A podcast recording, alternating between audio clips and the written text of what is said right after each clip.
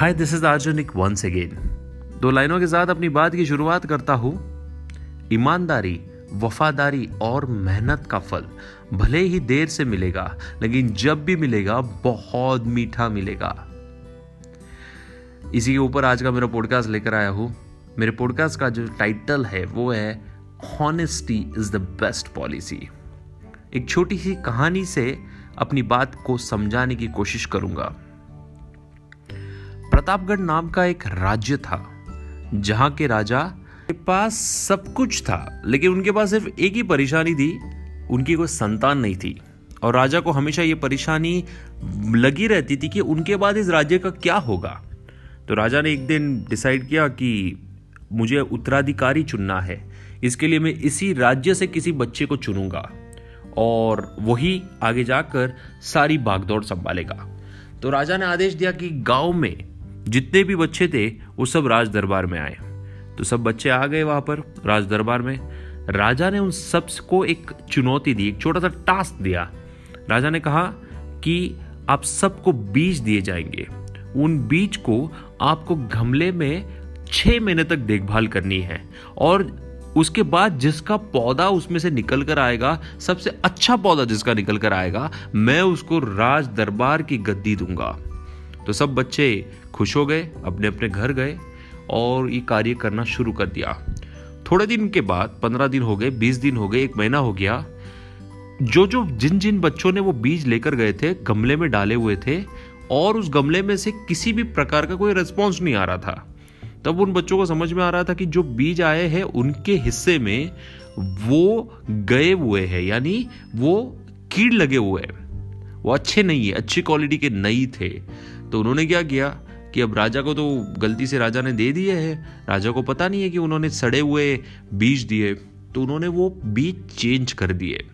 और वो बीज चेंज किए और थोड़े दिन बाद उसमें से पौधा उगना शुरू हो गया। जैसे जैसे समय गया छः महीने ख़त्म होने आ गए। राजा ने जो डेडलाइन दी थी, वो ख़त्म हो गई। और उन सभी बच्चों को राजा ने आदेश दिया कि आप सब अपने अपने गमले लेकर आप राज दरबार में आ जाइए। राज दरबार में जब राजा का दरबार लगा हुआ था, वहाँ पर देखा सभी बच्चों के हाथ में एक गमला था। बहुत अच्छे अच्छे पौधे उसमें से निकले हुए थे। सिर्फ़ एक ही बच्चा जो कोने में खड़ा हुआ था डरा हुआ था और अपने आप को कॉन्फिडेंस बिल्कुल नहीं था उस बच्चे के आँखों में। तो राजा ने उस राजा की नज़र उस बच्चे की तरफ़ गई। राजा ने देखा कि ये बच्चा बहुत डरा हुआ है और इसके हाथ में गमला है जिसमें किसी भी प्रकार का कोई पौधा नहीं आया है। राजा ने दूर से जब देखा तो उस, उस बच्चे को बुलाया कि मेरे पास आ जाओ। वो बच्चा राजा के पास गया, गमला दिखाया तो राजा ने कहा कि क्या हुआ? तो उस बच्चे ने कहा, मैंने छह महीने तक आपने जो बीज दिए थे, उसे उगाने की बहुत कोशिश की, दिल से करी, मैंने दिन रात मेहनत की, लेकिन ये किसी भी प्रकार का इसमें से कोई पौधा उग कर नहीं आया। मैं माफ़ी चाहता हूँ राजा राजा के पास माफ़ी माँगता है वो बच्चा। तब राजा ने कहा कि जितने भी दरबार में जितने बच्चे आए हुए थे, कि कहा कि आप सबने मेरे साथ छल किया है। मैंने सभी को एक ही तरह के बीज दिए थे जो सड़े हुए थे।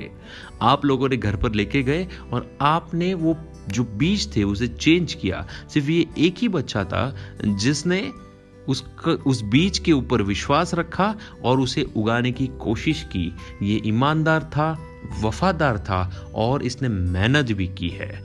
तो राजा ने उस बच्चे को अपना उत्तराधिकारी चुना और उसकी ईमानदारी को तारीफ़ करते हुए सबके सामने कहा कि यह बच्चा वास्तव में मेरे राज दरबार को संभालने के लायक है।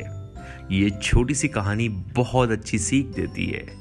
जो ईमानदारी का फल मिलता है, वफादारी का फल मिलता है, मेहनत का फल भी मिलता है, लेकिन उसे भी समय लगता है। समय आने पर सब सच्चाई बाहर आ जाती है। हम ज़िंदगी में है ना, हम लोग पैसे कमाने में या क्या बोलते हैं, नाम करने के पीछे इतने लगे हुए हैं कि हमें कुछ दिखाई नहीं देता है। पैसा चाहे कैसे भी कमाओ, किसी का खून कर दो, किसी का डकैती कर दो, किसी को धोखा दे दो, चाहे वो अपना सगा भाई हो, माँ हो, दोस्त हो, व्यापार में हो, कहीं पर भी हो, आजकल हमारे दिमाग में एक ही बात बैठ गई है, मुझे पैसा कमाना है, मुझे तरक्की करनी है। तरक्की का मतलब सिर्फ़ पैसा कमाना, वो भी गलत तरीके से कमाना नहीं होता है। जो फल, जो मज़ा, वास्तव में ईमानदारी, मेहनत एवं वफादारी से जो कमाते हो, उसका जो फल में जो मज़ा आता है, वो ये बेमानी का पैसा कभी नहीं देगा। ये छोटी सी कहानी वही हमें सिखाती है। कामयाब बनने के लिए बेईमान होना ज़रूरी नहीं है। कामयाबी मिलेगी देर से मिलेगी, लेकिन जो कामयाबी, ईमानदारी और वफादारी में जो मिलती है, वो ये बेमानी से कभी नहीं होगा। जो ये दिमाग से निकाल दो शॉर्टकट मनी शॉर्टकट तरीके से बेईमानी से कमाना है, वो पैसा किसी काम का नहीं है। ये छोटी सी कहानी बहुत कुछ हमें सिखाती है। इसी के साथ अपनी बात को यही पे खत्म करते हुए दिस इज़ आर्जन निक्स saying you all good bye take care bye